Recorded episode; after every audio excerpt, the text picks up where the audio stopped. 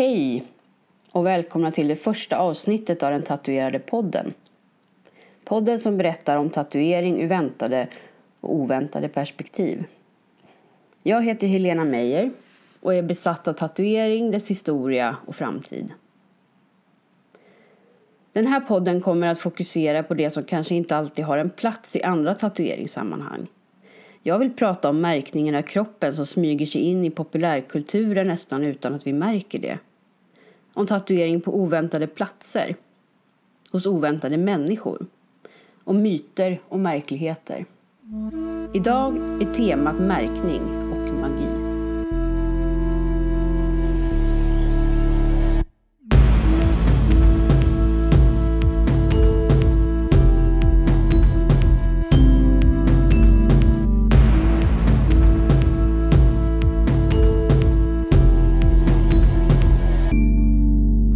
När vi hör ordet magi kanske tankarna går till Harry Potter och hans förtrollade värld. Det är kanske inte en berättelse man förknippar med tatueringar vid första anblicken, men om man gräver lite djupare upptäcker man flera spännande företeelser med anknytning till kroppsmodifiering. Det här med att förändra kroppen är så tätt sammanbundet med att vara människa att det lätt slinker in i de mest oväntade sammanhang. Jag vill börja med att inflika att valet av dagens ämne kanske kan väcka irritation. Jag har valt att ta med information om Harry Potter oavsett vad författarinnan har uttryckt för åsikter. Det är för att det är ett helt otroligt spännande universum där tatueringen kanske är oväntad men egentligen helt logisk. I den här podden kommer jag ägna ganska mycket tid att berätta om och analysera händelser där människor har sagt och gjort rent ut sagt fruktansvärda saker. Ibland med anknytning till tatueringen i sig. Ibland för att visa på vilken tidsanda som rådde. Tatueringen har existerat tillsammans med slaveri, kolonialism, rashygien, förintelsen och andra ohyggliga händelser. Jag kommer återkomma till det i senare avsnitt. Det finns tatueringar i berättelserna om Harry Potter. I Harry Potter och Fenix-orden skämtar gänget i köket som har kommit till Privet Drive för att rädda Harry, att han skulle ha en hippogriff tatuerad på bröstet. En hippogriff är ju ett mytiskt djur med en fågels framkropp och en hästs bakkropp. Den kan flyga och i fången från Askaban hjälper Harry, Ron och Hermione en sådan att fly. Ron skulle å andra sidan ha en pygmépuff tatuerad någonstans på kroppen, enligt hans syster Ginny. I teaterpjäsen The Cursed Child bär Voldemorts dotter Delphi en tatuering av en varelse som kallas för varselöga. I filmatiseringarna är Harrys gudfar Sirius Black tatuerad med motiv som påminner om ryska fängelsetatueringar. Det är i sig väldigt intressant. Det fanns alltså tillfällighet att tatuera sig i Azkaban-fängelset. Vem utförde dem? Var fanns färger och nålar? Utfördes även den tatueringen på magisk väg? Och vilken är i så fall trollformen? Det är många trollformler som får kroppsdelar att förändras. Tungan kan bli ett horn. Ben kan försvinna ur kroppen. Fingrar kan förvandlas till gelé. Det kan växa ur flera huvuden på en person och så vidare. Det finns en trollformel som heter Avertavais, som får en sak att förvandlas till en annan. Det finns den grymma trollformen Sectumsempra som helt enkelt skär av en kroppsdel. En sån modifierad trollformel skulle ju kunna öppna ett sår i kroppen. Sen finns Episkey som läker små sår. Något som antagligen kan vara lämpligt efter en tatueringssession. Hermione har också en jinx som kan ge bölder i ansiktet. Den skulle ju också kunna gå och modifiera. Det finns flera tatueringsstudios nämnda. En av dem heter Tattoo Artist och ligger i Diagon Alley. Det som på svenska heter Diagongränden. Platsen där alla trollkarlar och häxor åker för att handla, köpa kläder, köpa ingredienser till trolldrycker böcker och husdjur. Den studion erbjuder hygieniska och smärtfria tatueringar. Det finns också en studio i Nocturne Alley som kallas för Svartvända gränden på svenska. Svartvända gränden är platsen för den som vill köpa varor till svartkonst och besöks ofta av ljusskygga individer. Den heter istället Marcus Scars Indelible Tattoos. Något som också förekommer i berättelserna är märkningar av olika slag. De spelar en väldigt stor roll. Jag skulle säga att hela berättelsen kretsar kring ett av dem. Det märke jag talar om är förstås det som Voldemort sätter på Harry när han fortfarande är ett litet barn. Det händer när den dödliga förbannelsen Avada Kedavra slår fel, då Harrys mamma ställer sig framför honom och dör i hans ställe. Voldemort försöker döda Harry på grund av en profetia som har förutspått att en pojke född i slutet på juli ett visst år ska döda honom. En del av profetian säger: och mörkrets herre ska märka honom som sin like, men han ska besitta en kraft som mörkrets herre inte känner till.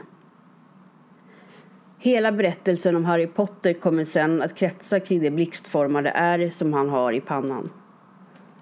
Det här märket, där Harry har blivit märkt som Voldemorts like, kommer också vara det som i förlängningen skyddar honom och räddar hans liv. Det går att associera till Kainsmärket. Det som Gud sätter på Kain när han har dräpt sin bror Abel. Kain förvissas och förbannas av Gud. Men Gud märker också ut honom med ett tecken för att skydda honom från att bli ihjälslagen. Det är motsägelsefullt och spännande.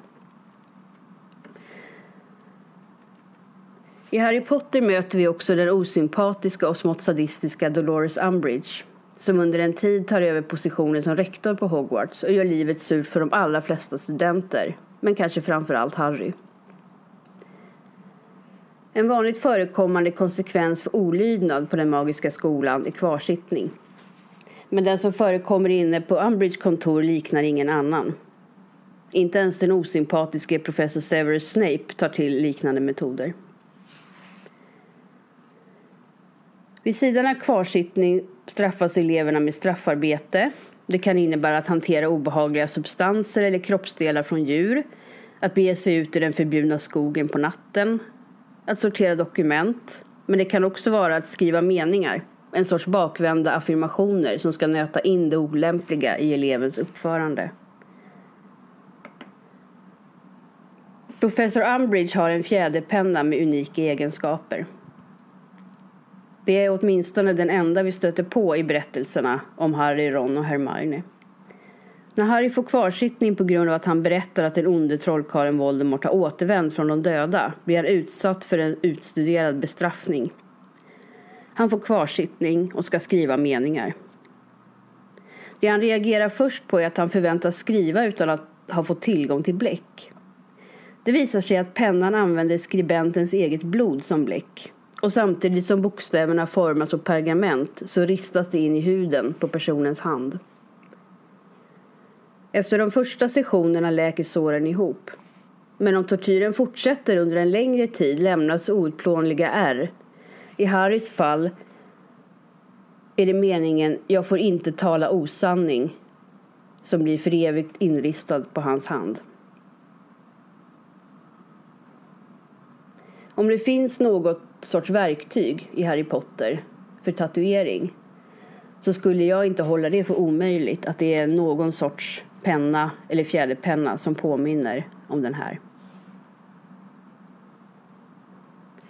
Det bibelcitat som de flesta personer tänker på när det kommer till tatuering, det är kanske 19:28, tredje Moseboken.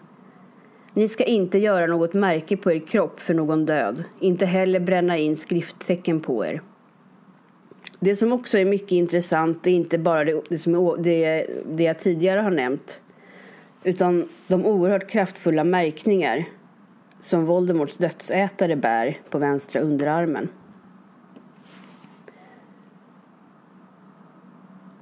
Det är något som binder samman dödsätarna och som Voldemort använder för att kalla på dem var de än befinner sig på jorden.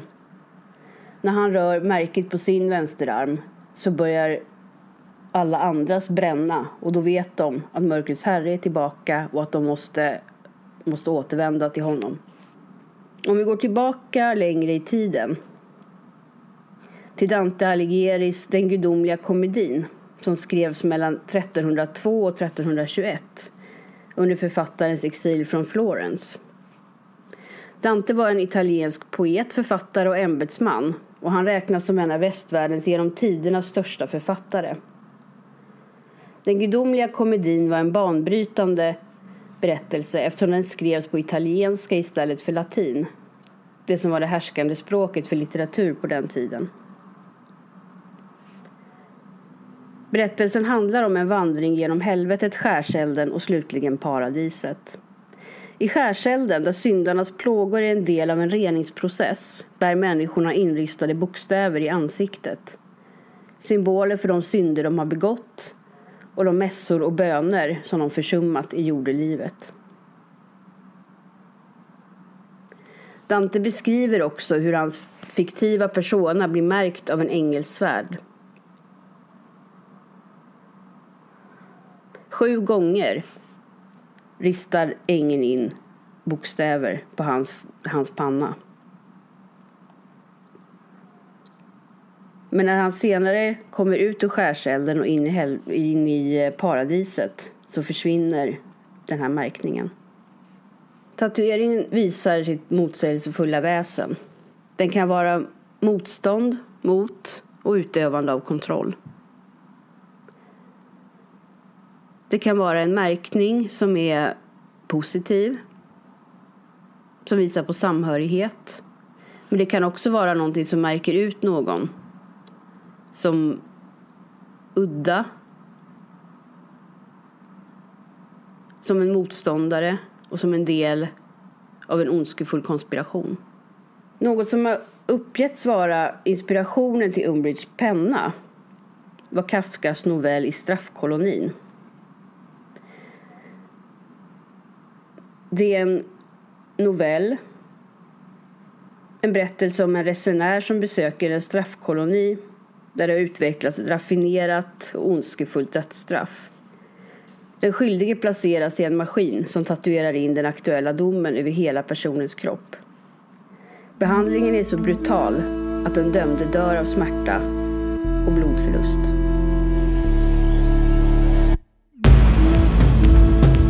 Du har lyssnat på Den tatuerade podden av Helena Meyer. Klippning Noah Swan. Musik Sabina Värme.